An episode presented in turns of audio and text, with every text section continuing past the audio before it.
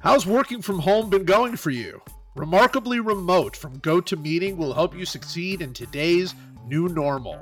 In just three minutes or less, we'll share simple but helpful tips to keep you on track. From managing your motivation, workload, and relationships, to hosting and attending virtual events that keep you connected with your clients and colleagues. So check out Remarkably Remote on your favorite podcasting platform or head to gotomeeting.com forward slash tips.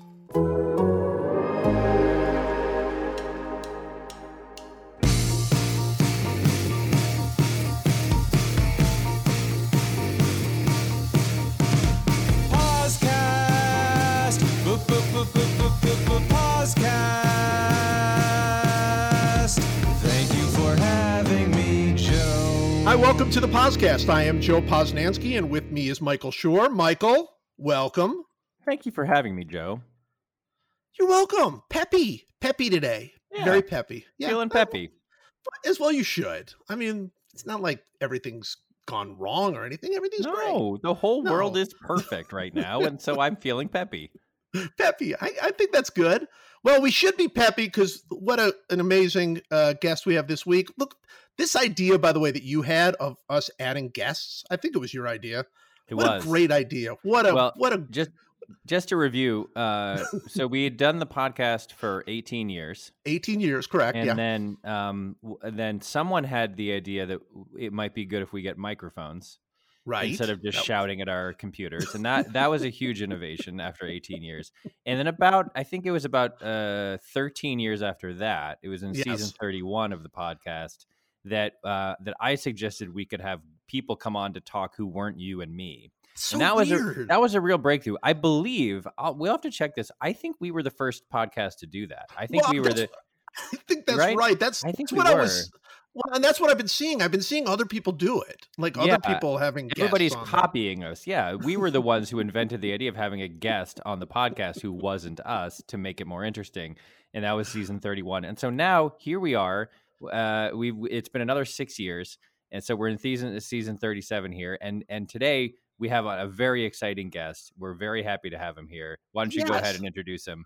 Our my dear friend, uh, one of the funniest people in the world, comedian Gary Gulman. Gary, welcome. Oh, hi guys! Thanks for having me on, and it's it's great to be back on the on the podcast. It's so yeah. Fun. Every time I come on, it is very similar to the conversations we have over meals. So I think that's the best part of it. that's, that's the great thing about this show. We don't add anything that we like. Like literally, Mike and I, our first podcast was at a minor league baseball game. Nobody was recording, but people were telling us to shut up from like all around us. That's right. And and and it's like, hey, let's just record this and do a show. And that's literally what we did. We didn't change a single thing. And and now adding you, which is basically just you and me having lunch. This is the greatest, the greatest. Uh, thing in the world. So instead of um crowds at a minor league baseball game telling us to shut up, now people can tell us to shut up from the comfort of their own homes. It's it's so much more convenient now yeah, for people to tell us to shut up. It's great yes. for the consumer. It really, it really is. So it's great to have you on, Gary. I, th- we're going to get into some some baseball stuff. There there are a couple of things that I know are on each of your minds that I want to uh, talk about, but uh cannot pass up this opportunity.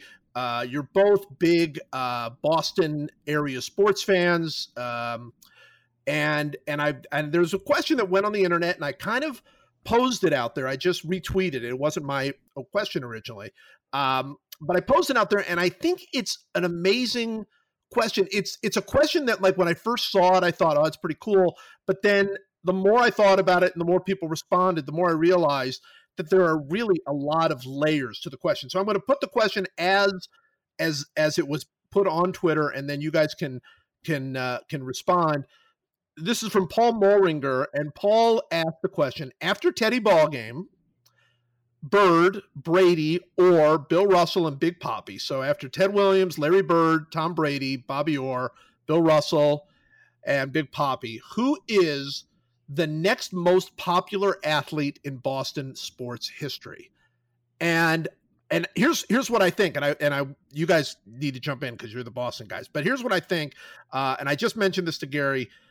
I think that this question leads to my new theory, which is that no sports town has more legendary heroes to the town itself than Boston. This is this is my working theory. Yeah, it's my working theory. So first of all, first glance, first question, Gary, who is your answer for that question? Well, here I have a problem with the with the question basically because Bill Russell has has never gotten his due there, and yes. won nearly twice as many championships as as Brady and revolutionized the game of basketball. And so um, you said Yaz. Well, Yaz was much more popular than than Russell. And I, I would say that a number of Red Sox were probably more popular than Russell. Russell didn't take the the abuse with with a smile, and and he was also very active as as a, an activist, and he was outspoken, and so he was not embraced during that time in in Boston, and and a, a lot of people do not do not feel that he was appreciative enough, and it's just it's a, a, a ridiculous and, and a really really sad chapter in, in Boston sports history. So I would I would say that it's nice that Russell is recognized. He's probably as as successful and as talented as anybody on that list, but but Yaz I would say would be ahead of that. But for me, the the guy who was who was really something when I was growing up was was Doug Flutie. Yes. Yeah, and it, it's interesting because I, I got recruited to play there in eighty-eight, and he had won the Heisman in, in for the eighty-four season, I think. So, but but he won the Cotton Bowl in eighty-five, the beginning of eighty-five. And when I was visiting there, there it was almost as if it had happened thirty years ago. It was it's so weird how a college moves on from, from that level of hero because they had had two consecutive losing seasons after after that, and and it was just it, it was it was so bizarre, and and and it made sense to me as an as a seventeen year old. I remember thinking, yeah, of course that happened so long ago. Why would they why would they bring it up? It would be tacky for them to bring it up at this point. Now I realize that as a as a forty-nine year old man, that, that three years is, is basically about six weeks in the life of, a, of an adult. But back then, it was it, Doug Flutie was like this this guy who had we we really, other than the Celtics, we didn't have much to root for in Boston when when the Eagles made that run that year. So I, I would say for me, but Doug Flutie was the was the hero, and and. And I, I was surprised at more people, but then Yaz, I think, is the obvious one. Mike, what do you think? Well, okay, so Gary's totally right that Russell in his day was underappreciated. I will say that in the intervening years, re- in a revisionist history sort of a way, yeah, it, it does seem like he has caught up. People have generally recognized his extreme greatness Uh, retroactively, and his right. popularity has has definitely increased retroactively. Right. Yeah. Um, which so I, it's a little bit. I mean, the, the the trick with this question is is like it's not who's the greatest athlete in in history. It's who's the most popular, right? And so, I think Russell now counts on the list because right. of the way that people have kind of Uh, begrudgingly. I mean, look, if you're looking for like shameful aspects of Boston's relationship to its African American athletes, like, you know, get in line, buddy. Like, the, you know, Russell Russell's way up there, but he's he's it's not like he's alone in, in that in that regard. But now I think uh, in a slightly more advanced age, um, I think I do think he belongs on the list, even above Yaz, because people have he's partly because he's still around. You know, I mean, Yaz is too, but he's he's around and, and he has taken on this kind of extreme elder statesman. Um, you know, he gives out the the finals awards, right? Like right. he's that right. he's like he has that status as um, as kind of the the the eminence grise of the N B A. So I I think he belongs on the list now. If you're going strictly by who's most popular, the answer is probably Rob Gronkowski. Even though he currently plays for the Tampa Bay Buccaneers, I think I don't even know. Um, so, because his like his kind of the the Patriots' uh, incredible run over the last twenty years had uh, where they had everything in the world except for happiness. There was no happiness involved with that team. They were led by the most dour human being in the world, and Tom Brady is just kind of a is like a football robot who ha- who seems pleasant as a guy, but is not. He's not like a happy person. And then Gronk showed up, and like he brought the only thing that that dynasty lacked, which was joy. And I think that really kind of cut through um, the the the sort of like social fabric a little bit. And there's other there's other possibilities, right? Like um, the, in terms of popularity, there's other you could say that like I mean, literally like Jerry Remy belongs on that list somewhere. Not wow, because yes. not because he uh, was an amazing player, but because he's been announcing Red Sox games for a really long time. Um, right, Bob, and Bob so th- in a similar way. Yeah, exactly. And, and you know, like Lou Merloni, if you had asked this question ten years ago, the answer would have been Lou Merloni because he's from Massachusetts. Uh, so I think the answer is probably Gronk. Doug Flutie is a good answer. Then there's the Ray. There's like Ray Bork. I mean, Ray Bork was so popular in Boston that when he went to the Avalanche and won the Stanley Cup finally, they had a parade in Boston. For I, him, yeah. For him, yeah. Like, so I...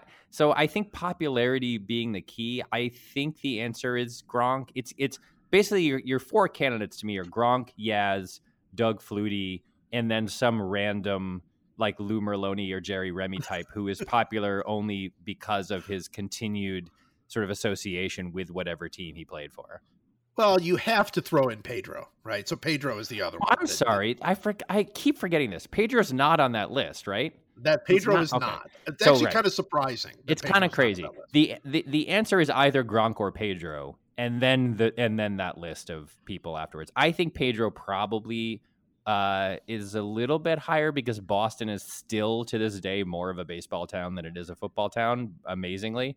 Um, so I think, yes, I, I, I kept forgetting. When you and I were talking about this over text, I kept forgetting that Pedro was on the list because I assumed he was. But given that he's not, the answer is either Pedro or Gronk, and then the other one of Pedro or Gronk, and then all those people I mentioned a second ago. What do you think? What do you think, Gary? Pedro? No, I, I, I have to agree with Mike. The interesting thing about Gronkowski, and I and I know this isn't his, his biography, but he went to high school at every single high school in Massachusetts. Everybody knows somebody exactly like that from their high school who was just beloved and and continues to show up to high school parties and, and things like that. So, so yeah, I think Gronkowski is the most popular Boston athlete in, in history. And he would show yeah. up to parties, I imagine, on, on crutches, and he would get drunk. And and you, did, you didn't really even begrudge him hitting on your girlfriend at these parties because he, he was just... He was so lovable and, and funny. No, you bragged about it. You were like, guess who hit my girlfriend at the party? I do think, I think that like um, there is, a, if you made a Venn diagram uh, of Boston, Florida, and Arizona, the one spot where they overlap is Rob Gronkowski. Like it, it's, he is just, oh he, he, you know, like he is such a, he is a recognizable archetype. Who even Boston has its own problems and its own issues and its own terrible checkered history with racism and and nonsense and and it all, but it's also an ancient city by American standards. It's four hundred years old and it has very, very little in common with the University of Arizona or anything involved with Arizona in general. But what it does have in common is Rob Gronkowski belongs in both places. Yes. So that if you're if you're talking popularity, you might you might edge Um, Gronk above Pedro. I just think I think Pedro gets the edge just because uh, he he by the way brought joy to a totally moribund franchise, a yeah. franchise that that was nowheresville, and he gave Red Sox fans hope for years when they didn't deserve any. You know, he led he led some of those Red Sox teams into the playoffs and in in some cases deep into the playoffs. And uh, at a time when like they just didn't deserve to be there, when they had Troy O'Leary hitting fifth in their lineup. And so there is like I, I think that his popularity doesn't stem from just kind of being a big lovable doofus. It comes from actual on the field achievement. Uh, and then winning in oh four kind of capped it off. So I think Pedro gets the edge. But Gary's also right that like he Gronk is Gronk's popularity comes from familiarity and recognizability more than anybody else. Yeah, yeah, yeah. Do you remember the person who used to send to the podcast, used to send tweets to us like that that her and her friends would do, like they would have quiz shows. Like, would Rob Gronkowski know this? Do you remember this? There was like, there was like, it, was, it, was, it was like, it would be like Amelia Earhart. Would Rob Gronkowski know who she is? Like things like that. It was hysterical. I Just mean, hysterical. was the? I assume the answer was always no. Like he doesn't. That guy doesn't know anything. It was usually no, but then there were some weird like connections he would make that he would have heard about it in some bizarre way. It was it was very, very funny. If if that person is still out there, please send us those again because they were oh, they were great. joyous, joyous. Uh, one other point to be made, and then Mike, I know you've got a a, a baseball thought. Um, yesterday, when this question came out, we Mike and I and Brandon McCarthy.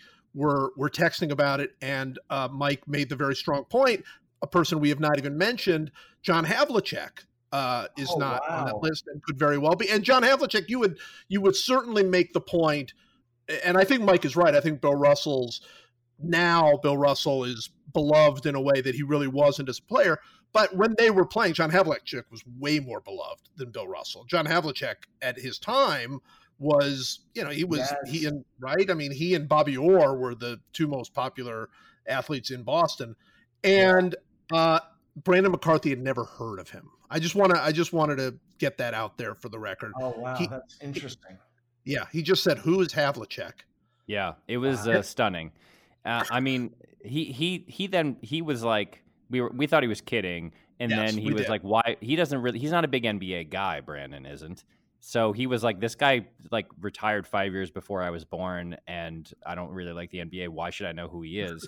To which I responded that that Ben Hogan retired five years before I was born, and I don't really like golf, but I know who Ben Hogan is. And then he just stopped texting me. So uh, no, no, not before you sent him the Havlicek sold, uh, stole the ball uh, YouTube uh, link, to which the point he said, no, nah, that's black and white. I'm not looking at that. Yeah. Oh wow! Millennials, you know what I mean? Wow.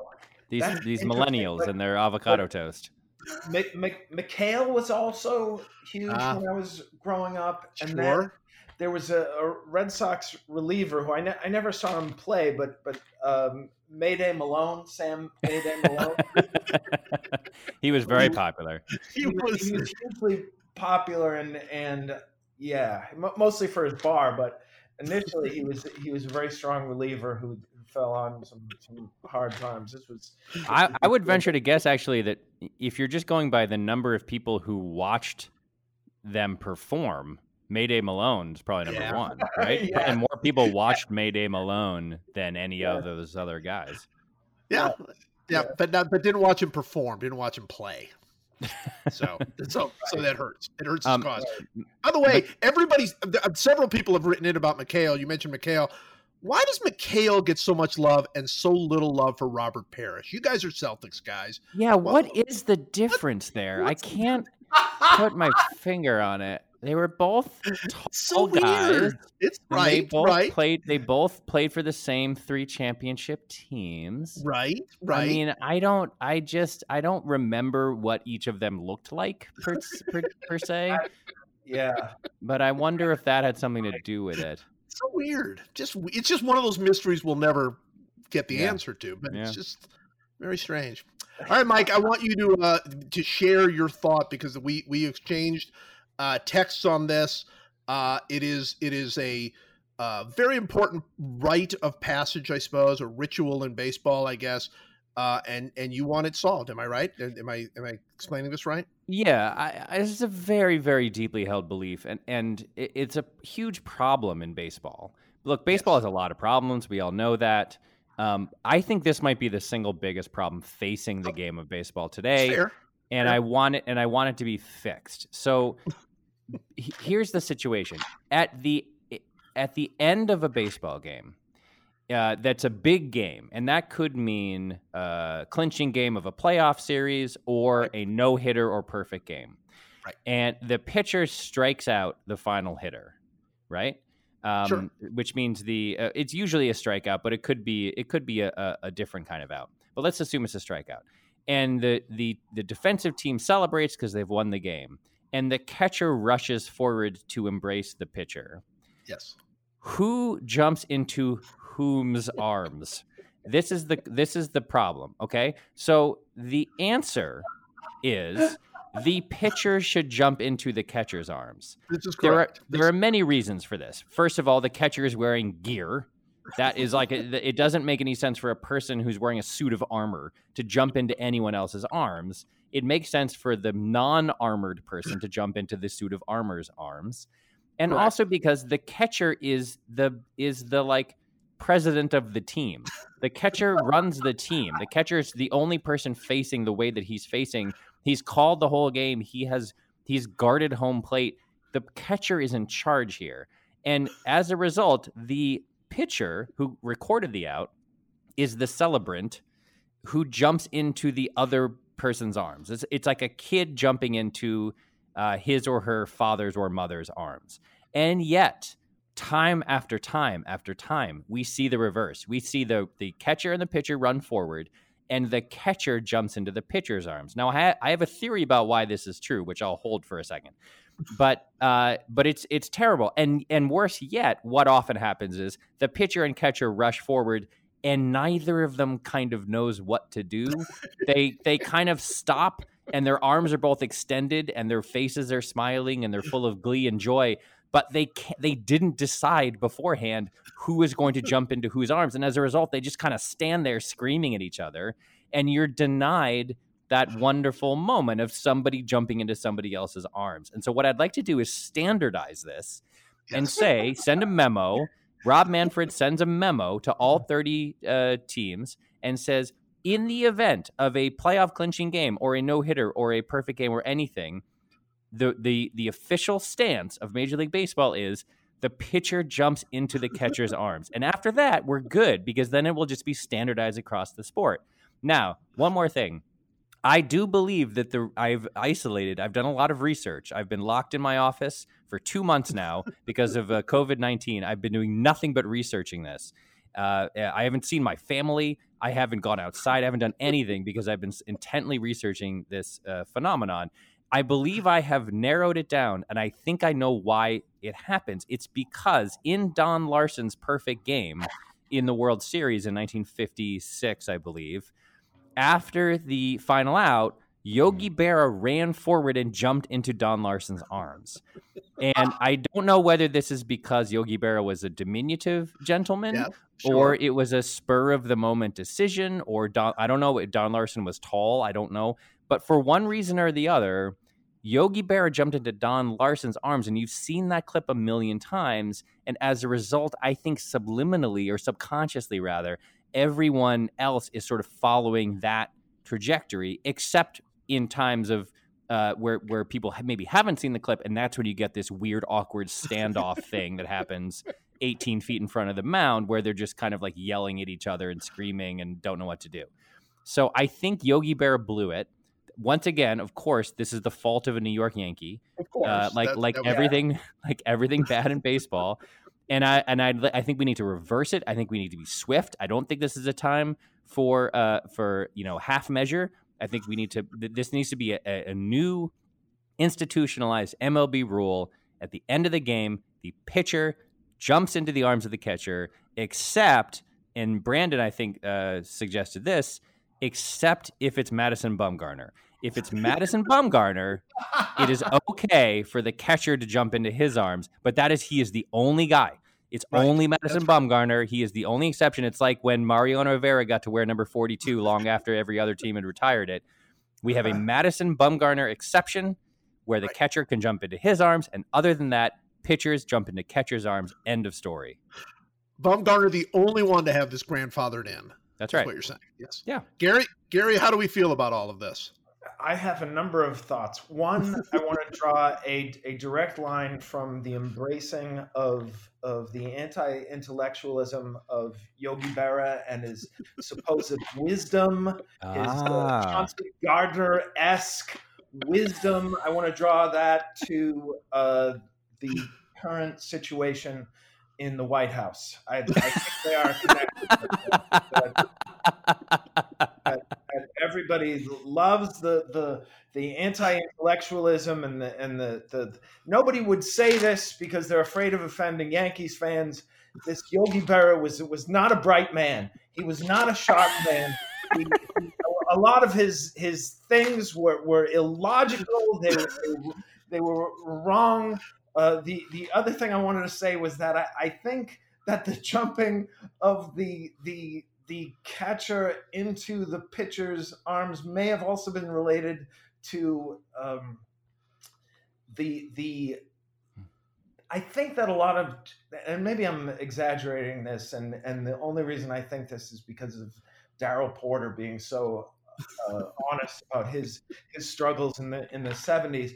But I think of of uh, catchers to be the most likely to have to drink a lot because of the the pain and the loneliness behind that mask, and and so I think a lot of times they're they're running out there, and the last thing they say before they jump into the pitcher's arms is, "I think I stood up too fast." I think I stood up too fast, and I do not want to betray the, the my drunkenness as as well as the fact that I'm a, I'm about to go down. So they jump into the pitchers, and the and the pitcher is understanding and also recognizes how difficult it is to be in that position for for three hours. So so these these are my cock these are cockamamie theories, of course, but but but but possible, and and and it doesn't surprise me that Yogi Berra misunderstood his role in in the perfect game. Yes, and and and had a, he he was it was egotistical to the point that he felt that it was his perfect game. I'm just, by the way, I'm looking at, I just started Googling f- images of catchers and pitchers uh, in, after World Series clinching moments, and it is, this is a plague. This is a real plague. I, I, I, I, if you thought I was underestimating or, or over-exaggerating how bad this is, Jason Varitek at the end of two thousand four jumped into Keith Foulke's arms, and in the if you Google it, it looks like Keith Foulke is about to be snapped in half. It, Jason Varitek was like six three, two forty, and Keith Foulke was like five eleven, one ninety, and Jason Varitek is is look. It looks like Keith Foulke is going to buckle under the weight of Jason Varitek. This can't go on. It doesn't make sense. Most catchers are bigger and heavier than most pitchers, especially relievers. Like, you know, there. Look, there was a couple of Aroldis Chapmans out there, right? There's guys who were who were big, strong dudes. But generally speaking, your catcher is going to weigh more than your pitcher. And again, need I remind you, he is wearing equipment, a lot of equipment. So we this this has to end. Um, this is a real problem. We have this we have this like pause in the game right now, right? Uh, so sadly, none of us are. Uh, no baseball is being played. We're not allowed to watch it. They're not allowed to play it. This is an opportunity. This is a real opportunity for us to fix some of the really important things that are wrong with baseball, and we should start with this one. Okay, so I want to just say, now that you've Googled it, I went and Googled it. Gary Carter jumped into Jesse Orozco's arms at the end I mean, of the eighty-six World Series. What, Jesse, Jesse Orozco was spaghetti. he, was, he, was, he weighed one hundred eight pounds, and he jumped. Yeah. Gary Carter jumped into his arms. Greg Olson jumped into John Smoltz's arms when they clinched the National League West. This really is a plague. You're not it's a wrong. Plague. It's a. It is a. It is. Uh, it is run amok. It is run. A, it. No one has uh, has dealt with this. Right. This is just. This is run rampant, and everyone has been too scared. Commissioners and and league officials alike have been too scared to confront what is a very serious issue. Uh, and and by the way, again, I'm going to say. That worse than the catcher jumping into the pitcher's arms is when nobody jumps. I hate it when nobody jumps. It's so awkward. It's like they it's like they run up to each other and they don't know whether they should they should hug or kiss right. each other or just scream or jump up and down. Like, you need the cathartic release of the big moment is someone jumps into someone else's arms. And yeah. when you don't get it, it feels like you've been denied something really special. It's true. It's true. No, it really is. It's like going up to somebody you sort of are friends with, and you don't know whether it's the handshake or the hug or the. Right. You don't, yes. And then and then sometimes they lean in for like the the kiss on the cheek. You're like, what? I did. I did not. I am not prepared for that. By the way, Jorge Posada jumped into the arms of Andy Pettit. I when mean, they beat the on. Phillies. Come on. Come on. Wow. Yeah, it's it's embarrassing. I mean, no, this Pettit, is it. Pettit was a big Pettit was a big Texan guy, but still it just looks no. wrong. It just looks wrong. Yeah. No, it's the worst photo. It's absolutely the worst photo. And and it's look, you and I, Mike, we've disagreed in the past, but we're just on the same page with this. This is this this must end. This must stop immediately. I'm glad. I'm very glad you both agree with me on this because uh, definitely it, it it really like it's been bothering me for a really long time, and I've never talked about it. About time. Yes. It's about yes. time. All right. So I say in priority one, Rob Manfred, stop catchers from jumping into pitchers' arms. Two, see what you can do about this virus and, and how you play ball. Don't you think that, that's pretty?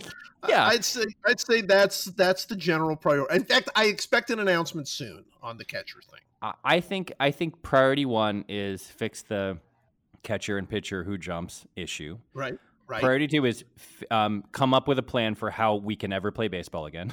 Right. That's true. And then and then priority three is like uh, maybe fixing the playoffs. But we start. But we start with we start with the first thing. We don't do. Oh. We don't make a move until the first thing. One step at a time. I, I I don't think there's any question. All right. Well, you know what? We have an ad to read, uh, and then we're gonna go to Gary's um, baseball thoughts here. Uh, do you want to read it, Mike? Do you want me to read it? How do you want to handle this? Uh, I'm happy to read it. Please it's a, read. It's a I, cause I, near and dear to my heart. It's it is. It's a it's a very good cause. Okay, here we go, people. More than thirty-seven million people in the United States, including eleven million children, struggle with hunger. And as the covid nineteen outbreak continues, they need your help now more than ever. As the nation's largest hunger relief organization, the Feeding America network of food banks is committed to serving communities, families, and children facing hunger in America, wherever they are. You can be there for your neighbors in need by donating now at feeding america dot org slash coronavirus. This is brought to you by Feeding America and the Ad Council. I will add only after that that uh, yes. we recently reunited the cast of Parks and Recreation in today's special one hour or a half an hour episode uh, to raise money for Feeding America. And as of right now, we're at like four point five million dollars, which is truly wonderful. Um, and it's still going. Uh, donations up to five hundred thousand dollars, which is obviously long past, um, or are going to be matched until May twenty-first. So you can, if you want to donate through the park, if you're a fan of Parks and Rec and you want to donate to that specific site, it's just feeding america dot org slash parks and rec, A N D R E C. Uh, if you're not a fan of Parks and Rec, I mean, how how dare you, first of all. How dare you? How dare you? Why are you listening um, to this? How dare you? But, um, but if you're not, you can just go to their main page at feeding america dot org slash coronavirus. Yeah. And and uh, the show was incredible. The show was amazing and so heartfelt. And uh, and you know, I mean, I don't, I don't. First of all, everybody should who who can should donate anyway. But if if you can and you watch that show and didn't feel a little bit something, yeah, there's just stop how listening dare you. Now. Just yeah, say we how don't dare need you. you. Yeah, how dare you? How dare you? Uh, one other one other thought along a little bit along those lines. What is uh, Mike? What is your facial hair situation at the moment? Uh, I think the technical medical term for it is terrible. uh, I agreed. I did a different fundraiser where I, in case anyone doesn't know, where you, I agreed to. I was raising money for uh, the Los Angeles Regional Food Bank, which is the uh, the local edition here in L A of uh, what Feeding America does. And I uh, got very excited. Uh, I said I would match donations up to fifty thousand dollars. And after like one second, we had nine thousand dollars. And I very stupidly awesome. said that if uh, if we hit fifty thousand dollars by the end of that day, I would shave my head. I thought this through not for one second. Uh, and then, yeah, didn't tell my wife, didn't tell anybody. Uh, tweeted that it's on, it was, uh, you know, the internet never forgets. And so there was nothing I could do about it. We hit fifty thousand dollars in an hour. And then I kept adding Uh, things uh, clearly, humili- my humiliation was key to this, right? So I kept adding things like I'll wear a Derek Jeter jersey, I'll eat a hot fruit pie. Uh, someone, I think, uh, oh, Seth Meyers offered to donate ten thousand dollars if, while wearing the Derek Jeter jersey with a shaved head uh, and eating a fruit pie, I said Spygate was real, uh, referring to the Patri- referring to the Patriot Spygate, not the uh, Astro Spygate. So it just kept snowballing. So, and then eventually, so we got up to like one hundred seventy-five thousand bucks or something. And then a, a number of people had contacted me and said, instead of shaving my head, would you instead grow the beard that you wore when you played Moe's on The Office? So I put that up as a Twitter poll. Moe's won seventy thirty. So I've been growing this beard now for m- months. Uh, it's terrible and I hate it. And as soon as I can get my hand on a Derek Jeter jersey, which is actually weirdly proving to be harder than I thought it would be. Joe, yes. you tr- you tried to get me one, and then there was a massive shipping delay, right? Yeah, yeah. No, this was one of the one of the you know really it was a, it was it was my great joy to go ahead and, and get you a Derek Jeter jersey uh, to wear, even though uh, I, I I would say my hatred of the Yankees is equal, but you know I, it, when you're humiliated, it's good. And and uh, and I ordered it, and I got like a you know I was able to connect with some people who helped me order it, and I ordered a Derek Jeter jersey and put your address on it. And it was supposed to deliver on May first, which would have ended your uh, existence as uh, as a bearded man. And, uh, and then you texted me like two days ago and said, hey, where's my, did you get that Jeter jersey? And I'm like, yeah, you should have had it like two weeks ago. And, uh, and you said, no, I don't have it. And then I went and looked and I realized that they had delayed it to July first. Which, by the way, and I don't know how to cancel the order. So whatever happens, if you are able to, and I assume that you will do anything in your power to get a Derek Jeter jersey so you don't have to keep the beard to July first. But it looks like either way, you're getting a Derek Jeter jersey on July first. I don't know how to stop it. Great. It's like, it is like one of the ten plagues. I, I don't know how to stop it. I'll tell you what happened. What, what happened here was Jeter found out what was going on and he stepped in and delayed the shipping. That's yeah, I swear I promise no you that's doubt. What happened. He was like, no, let like delay it for another two months and make him make him grow the beard longer. And this is all this is the the last bit of Derek Jeter making me miserable. Uh, me personally, me Mike. Um, so anyway, the, as soon as I can get my hands on a Jeter jersey, I'm going to take a video of myself eating a hot fruit pie uh, with my dumb beard uh, and saying all sorts of things that any uh, Boston sports fan Uh, would uh, not want to say while eating uh, apple pie. Uh, and I'll post it, and then this long national nightmare can finally be over. We can only hope. Gary, what is your fi- your hair situation like right now?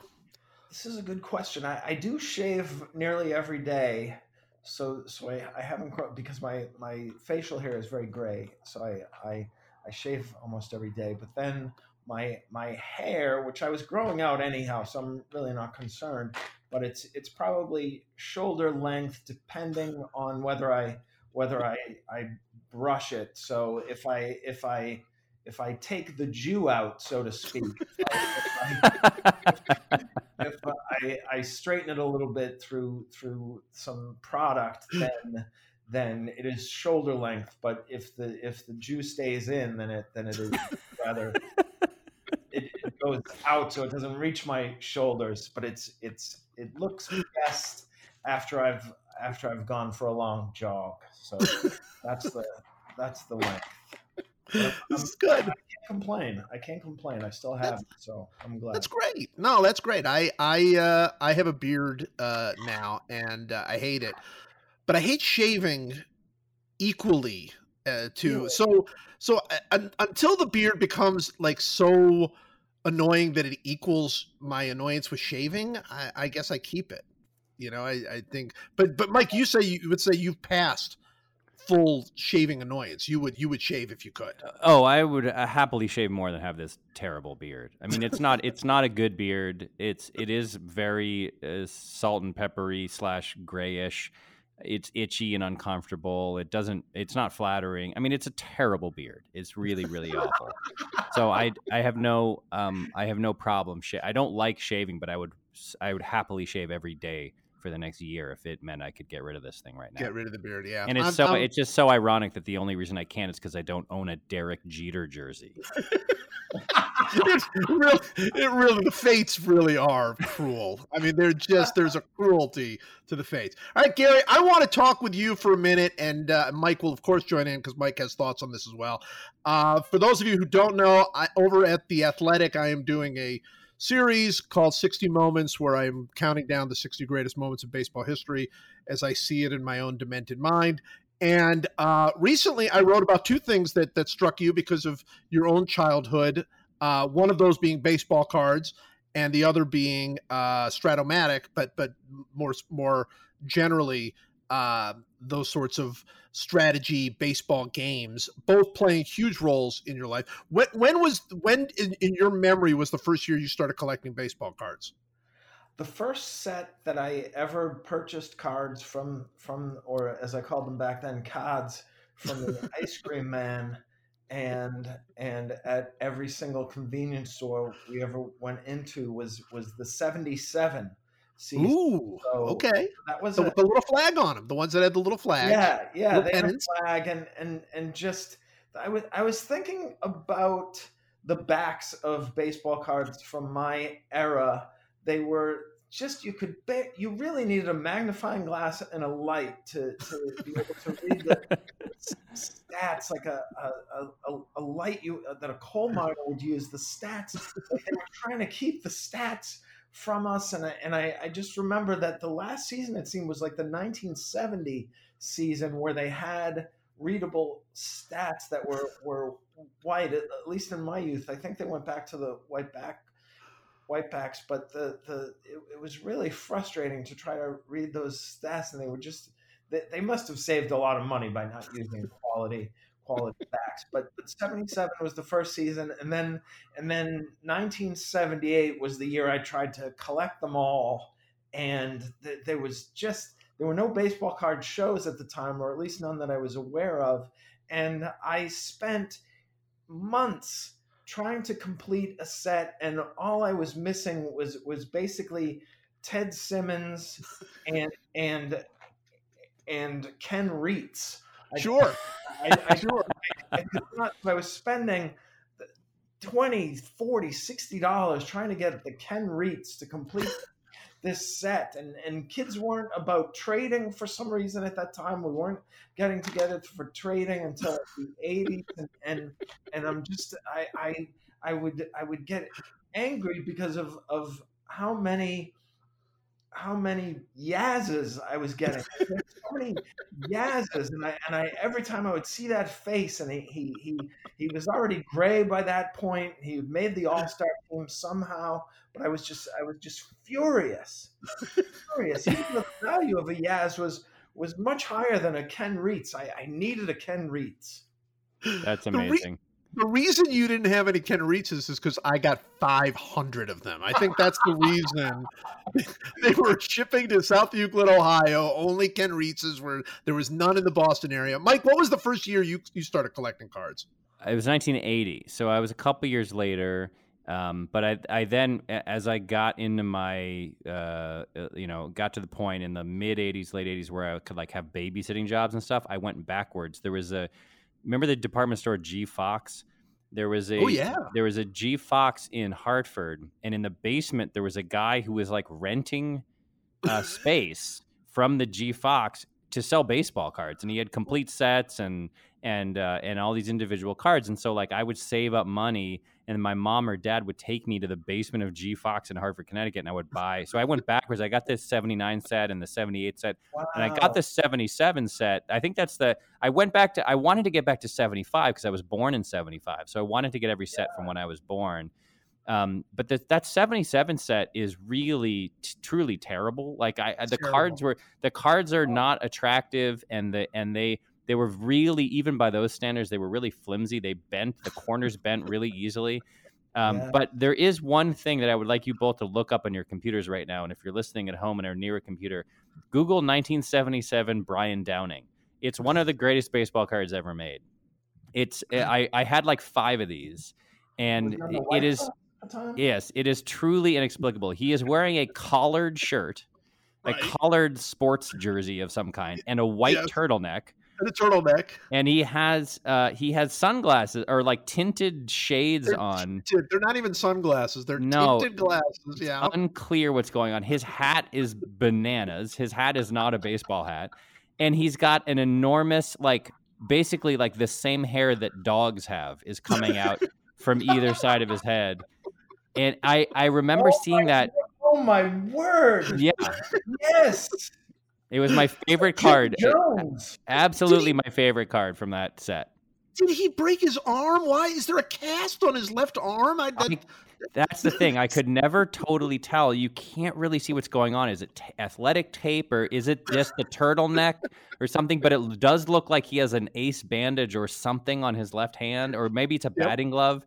But I, I just like the story of the, someone needs to do a twelve-part podcast on the story of this card. It is such a great card. By the way, I wanted to add one other thought to your thought, Gary, on, on how small the the stats were. The the one thing I noticed when I was when I was really young, and I think I noticed it first, because I think my first full year of collecting was seventy-six, so one year earlier, and um, the seventy-six, like like what the thing I noticed is that obviously they're getting all of your stats on the back of that card, no matter how like recent you are, no matter, it doesn't matter. Like if you're a rookie, they're having just the one year on there. And if you're, and yeah. if you're, you know, a ten year. And I remember that because they didn't change it, if you had like a really long career, they would have to make the type even smaller, like okay. on the back. Yeah. So like the Henry Aaron oh. card, the Hank Aaron nineteen seventy-six card, microscopic, just absolutely microscopic stats on the bat. There's no yeah. no like Ted Williams would not be able to have read the numbers on the back of that nineteen seventy-six Hank Aaron uh baseball card. I always thought that was fun. They just had I, to adjust. That's I, true.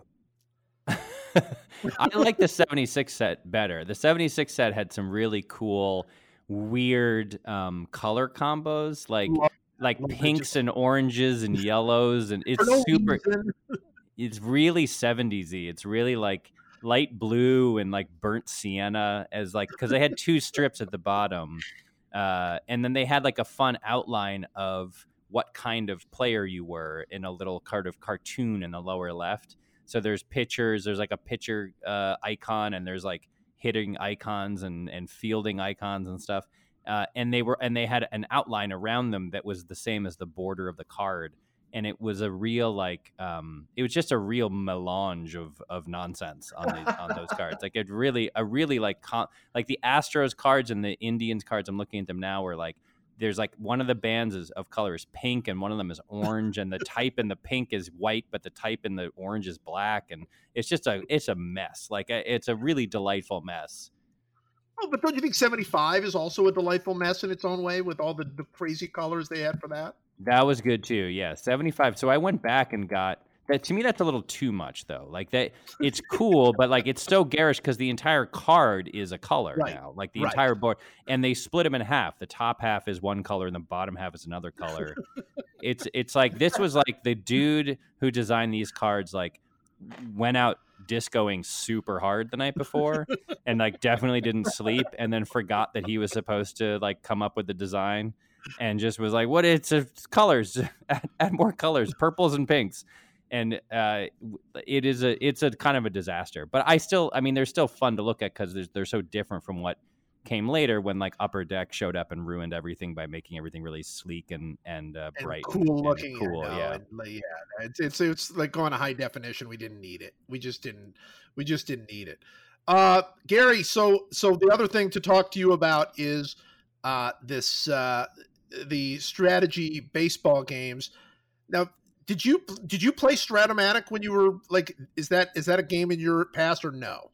Yes, yes. My my oldest brother had a so I was born in nineteen seventy. My brother was thirteen years older than me, so he was born in fifty-seven. He had a set of nineteen seventy-one, and so when I got really into baseball in nineteen seventy-nine, I used his set, and oh. it was, it was really incredible. I got to use Clemente and Aaron and Mays, and it was it was really cool. And so I, I got into that, and then we were really broke, so we couldn't buy an entire new set. So this this I'll never forget this. My my middle brother called Strat-O-Matic Baseball in in New York, and they must have been desperate too, because they were willing to send us five teams from each league at a at a reduced price. They didn't wow. send that, they just send us five teams from each league. And so I chose the best teams from each league, and then the, the Red Sox, of course, from the American League. And I, I created my own little little league, and, and everything was, was inflated because there was there was only good players in the in the league. So I played that, and then a couple of summers later, I made friends on a little league team with this this boy named Sam. Well, he's a man now, I imagine. his, name was, his name was Sam Penta. And he had this thing called Status Pro. Oh. Instead of trying to convert him to Strat-O-Matic, I played an entire summer of Status Pro. And we just, that was one of the great summers of my life. We we were either in an above ground pool or playing Status Pro or playing wiffle ball all day long. And and it was just such a such a delight. But Status Pro, oh, so good. I hadn't heard anybody mention it until you wrote that article the other day, Joe. And so I had I had been convinced for years that I had I had dreamt the whole thing, even the Sam Penta part of it. He may have been a, a figment, but I I loved this game so much. And then I, I remember one year Wade Boggs came up late, and I figured out they, they gave you instructions on how to make your own card, and I made my own Wade Boggs card, and he hit he hit uh, two thousand. He hit he he, he got every time he got up at bat. He was so good that summer. He he was just a revel, and he also came up from the minor leagues at, at about forty. He was like forty years old when he, he came up from from the minor leagues because he, he wasn't a home run hitter. Right. They discounted his, his five hundred batting average at, at so so it, it was just that was the greatest that was and, and you when you talked about Dwight Evans' home run in the Strat-O-Matic League, I mean that that brought back some memories, but also made me feel less alone in that some of my greatest moments in baseball had nothing to do with a bat and a ball. They had everything to do with dice. It's so, it's so great. Mike, were you a player? Did you play Strat-O-Matic or, or Status Pro when you were young? I really didn't. It's like one of the great shames of my life is that it, it kind of missed me. Like I definitely had it. Um, but I don't. I, I didn't have any brothers, and uh, and my parents split up when I was pretty young, and so I didn't have anyone to play with me. And my friend, uh, who lived down the street, and I used to, made, essentially made up a different game where we would take lineups from teams. He was a Yankee fan, I was a Red Sox fan, and we played like a version of like stoop ball outside his house with a tennis oh, sure. ball. Where sure, we would like, you know, so, and we go through the lineup. So like, you know, leading off is this person, and then you throw it and he gets a single, and then you would count the runs and whatever. So we sort of played like a, a non-dice version that we made up. We were sort of like collected from a bunch of different kinds of games. So I kind of never played those games. Like I definitely had Strat-O-Matic, but I also lost so much of it.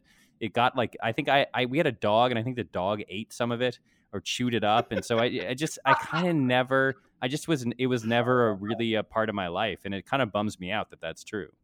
Yeah. It's, it's, it's, it's such a, it's such a powerful memory, and Status Pro was great. I, I mean, honestly, like you almost like they stopped making it, or they, it, it, it was never as easily accessible as Strat-O-Matic. And in some ways I always thought Status Pro was even more fun than Strat-O-Matic, 'cause there's like, there are little quirks about, about Status Pro Um, that were really, really fun. Like, like it used to be if you were a really good pitcher, like in, in, in Strat-O-Matic, if you roll one die, if you go, um, you know, one to three, it, it goes on, on a hitter card, and, and then two to three, four to six goes on pitcher's card, or, or reverse. And in Strat-O-Matic, if you were a really good pitcher, the ball would go on your card more. Because it was like, if you were like a two to nine pitcher, you would roll two dice, and any number between two and nine would actually go on the pitcher's card. So like if you were Goose Gossage, it like never went on the hitter's card ever. Right. And, and, and Goose Gossage was like unhittable essentially. And it was so, I, I love that game so much. G- Gary, it was the greatest, right? Yeah, it was, it was so much fun. And, and I, I totally identify with, with, Mike's call on the you needed friends. So I remember the the the the main reason I was never involved in, in Dungeons and Dragons. I had the books. I didn't have enough friends to to play a role-playing game, so I just I, I couldn't really access it. But but the interesting thing with Strat-O-Matic and Status Pro is that if you, if you were really lonely, you could become play by yourself. I mean, it, it was bad, and you, and you knew that there was something better to be doing with your with your time. But but you could play by yourself. You just had to make decisions. You had to be on. You couldn't be biased towards one team and and favor certain players, but I favored certain stats. So I would I would set up so that Eddie Murray would would get thirty-three home runs every day. Would you sit him? Would you sit him for like the last two weeks of the season if necessary? well, He's... Well, I, it was more along the lines of he wasn't hitting as many home runs as I as as he needed, and there there were also certain stars that were more stars in, in Strat-O-Matic, like Wally Backman. I've always heard is one of the greatest Strat-O-Matic players of all the time, and he was an excellent Met, but he was he was he was he was not not, not a superstar. No. Yeah, yeah. That's so great. Well, Gary, I think we have. I think you have to go, right? I think we're going to lose you here. Actually, I, it's so weird because I schedule nothing, and then I have two podcasts back. I have a mental health podcast right now, which probably will be a little heavier than, than this. But this was this was so fun. I feel like we've known each other all our lives, guys. So so thank you for including me in this, and and it's nice to virtually meet you, Mike. Yes, nice to virtually meet you. Big fan. Okay. Thank, oh, thank you. Same here. Thanks, guys. Thanks. All right. The podcast is brought to you by Hydrant. Did you know that seventy-five percent of us are walking around everyday life chronically dehydrated? We are suffering needlessly from frequent headaches, energy slumps, and poor focus. This is true for me. It doesn't have to be this way. Hydrant creates flavored electrolyte packets you mix directly into your water to make hydrating your body easy and delicious. Each rapid hydration mix has the four essential electrolytes your body needs: sodium, potassium, magnesium, and zinc. I guess those are the four essential electrolytes. They help you hydrate quickly and stay hydrated all day. And Hydrant is backed by research. The formula was developed by Oxford scientists. There's no synthetic colors or, an, or artificial sweeteners. The formula is vegan, and you can choose between three different flavors or a variety pack. Hydrant starts at just a buck a packet for a thirty-day supply, and you can save even more with a monthly subscription. And you can also get twenty-five percent off your first offer. Simply go to drink hydrant dot com and enter pro- promo code P O S at checkout. That's drink hydrant dot com and enter promo code P O S for twenty-five percent off your first order. drink hydrant dot com and enter promo code P O S. All right. So, uh, yeah, you know, I mean, it was, uh, I'm, by the way, I'm really sad now that you didn't get to play Strat-O-Matic or anything when you were, when you were young. I've been secretly sad about it my whole life. Like I really have. And I've thought about trying to buy an old set and playing it with my son. But the reality is Strat-O-Matic at the time we were kids could compete with other forms right. of entertainment in a way that it can't now. Like why would my son want to play Strat-O-Matic baseball when he can like call up a YouTube clip of literally anything that's ever happened in the history of baseball in one second. Like it just, it is, it, it was a, a game for a specific time and place. And that, and that time and place is long past. So uh, it bums me out, you know, it, it is, it is sad. It is. I mean, and you're right. I mean, it's like, yeah, I want to play Strat-O-Matic with the kids and they, they, it's sort of like, you remember, did you guys play, or you of the age where you could play like that handheld electronic football game? Oh yeah, definitely. That that I definitely played. Yeah, yeah. Okay, so that was the greatest thing of the time, and yet you know they still sell them. Like you can get them like at a. I have one. A, yeah, I bought one like yeah. two years ago. Yeah. Right, and and then you look at it, you go, how how did this keep our attention for for you know? I mean, not to say that I don't play it because I do still play it, but like you just have to pretend that like a little blip of light is a running back, and and it's it doesn't. It, it's it sort of demands a lot that uh, kids would never want to put in now. Yeah, and it there's also there's there's also the basketball version, which is even lamer. The basketball version's truly terrible. Like it, it's it's you because ha- you can only make a shot if you're one like unit away from the basket, basically, and so and if anyone is between you, you it gets blocked. So like. that that that was even more infuriating. But the the football one had certain like the certain the football one had a certain excitement to it, because if you got on a real run, like if you broke through the line and were like, and then you came through the other side and you were just like, like it, you really did like get an endorphin rush, you know, like it, it, that, that's still, I still pick it up sometimes and do it just to get one of those little mini runs. Uh, 'cause it's really fun when that happens. Yeah. And it's funny because I don't know if they've gotten any tougher as the years have gone on, but I can remember as a kid being good enough at, that I could, you know, you could do that thing so fast that you didn't even have to make moves. You just went right down the sideline and just kept running. But now if I try to do that, like eventually somebody cuts me off and I've got to like make moves, and it's, it's, I don't think I'm nearly as good as I was then. Yeah. I, I think that probably when we were kids, we played it eleven hours a day. And so we got really good at it. that, and that, now that would, yeah, that would, that would make the difference. All right. You know what? Let's do one last meaningless thing to end this meaningless thing. It's one last meaningless thing to end this meaningless thing. We talk about sports and we draft things we know, like how beaches are terrible places to go. No hot fruit for Michael, no Diet Coke for Joe. The podcast, whoa, it's one last, whoa, meaningless thing. Do you want to start?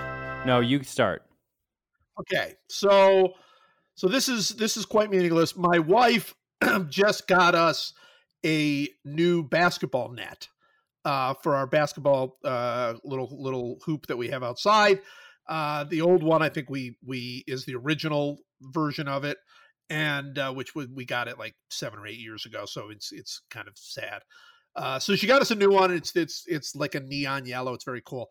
But I she gave it to me and said, put the new net on, and I went uh, on the little ladder to go ahead and put the new net on. And I started to take the net down, and I honestly felt like I had just won the N C double A championship.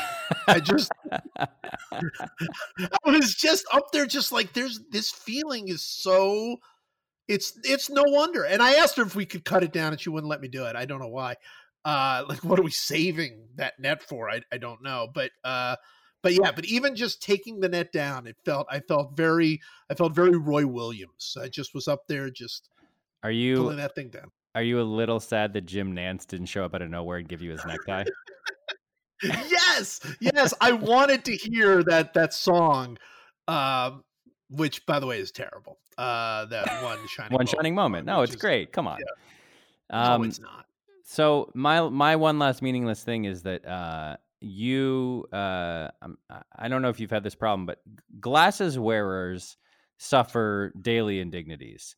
Um, yes. And there's a new one, which is that if you are outside in this time of uh, the covid nineteen coronavirus and you have to wear a mask, um, when you wear, if you're wearing glasses or sunglasses for that matter, your breath fogs up the glasses, and and, and glasses wearers are, are very familiar with things fogging up the glasses. If you get into a car that's hot and you're cold, or vice versa, your glasses steam up and you have to take them off and rub them and blah blah blah blah blah.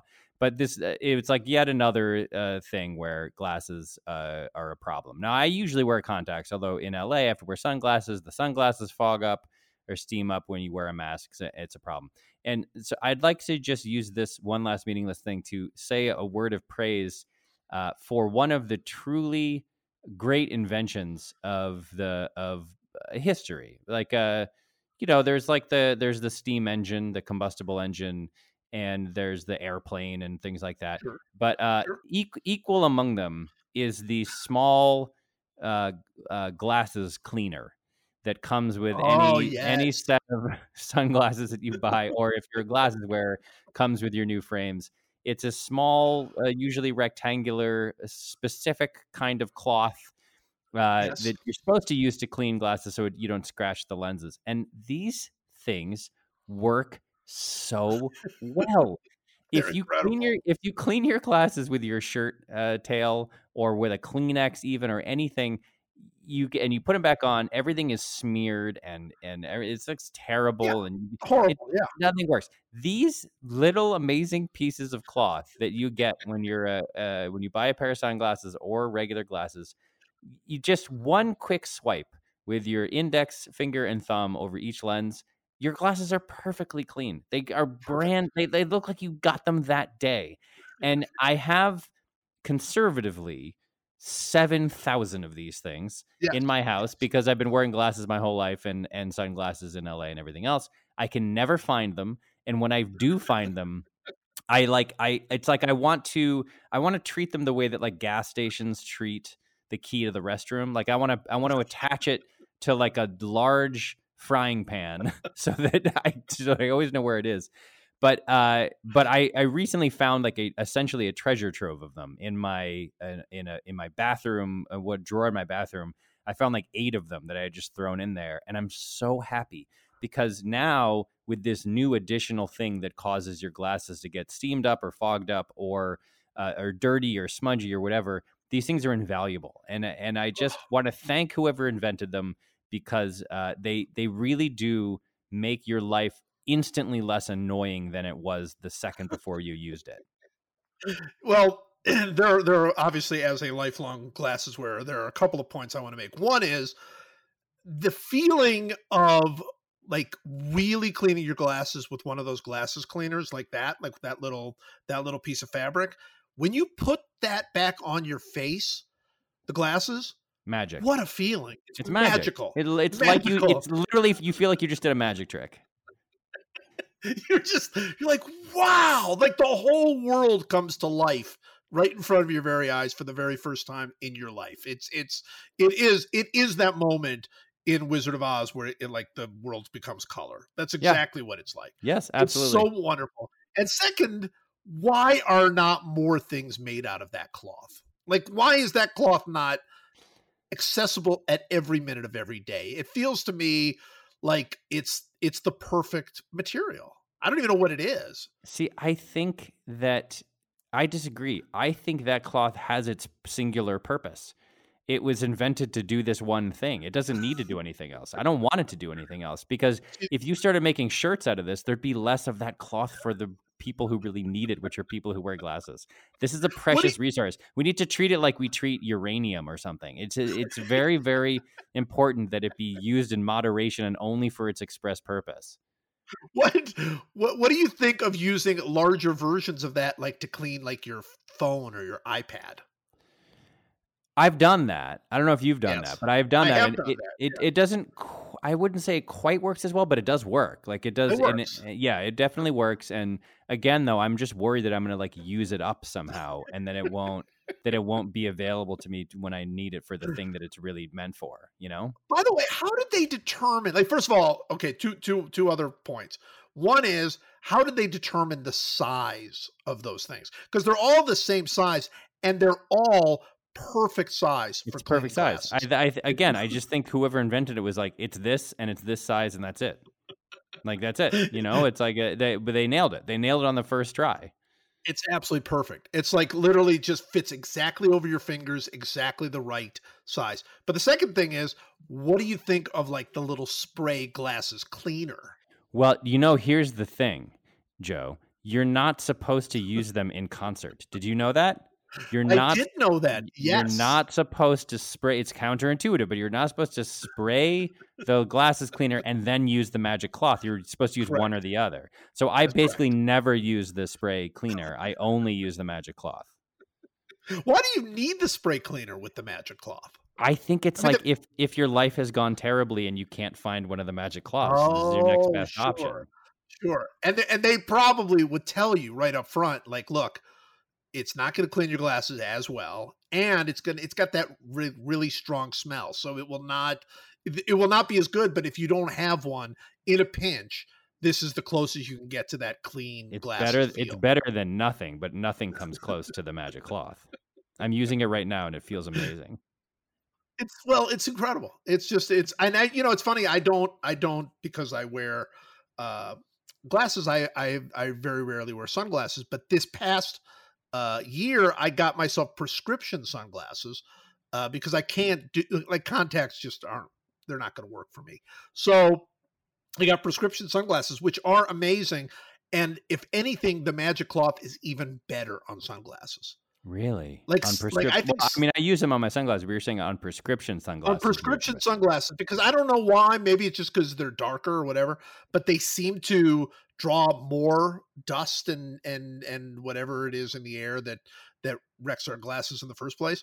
And boy, you give you give that thing a good Magic Cloth, and perfect. Just it's perfect. Thank you, person who invented this small piece of fabric. This is this is exactly right. No, it's so great. It's so great. Well, there we go. One more time, we have solved all of the world's problems. Um, as always, Mike, thank you. Thanks for having me.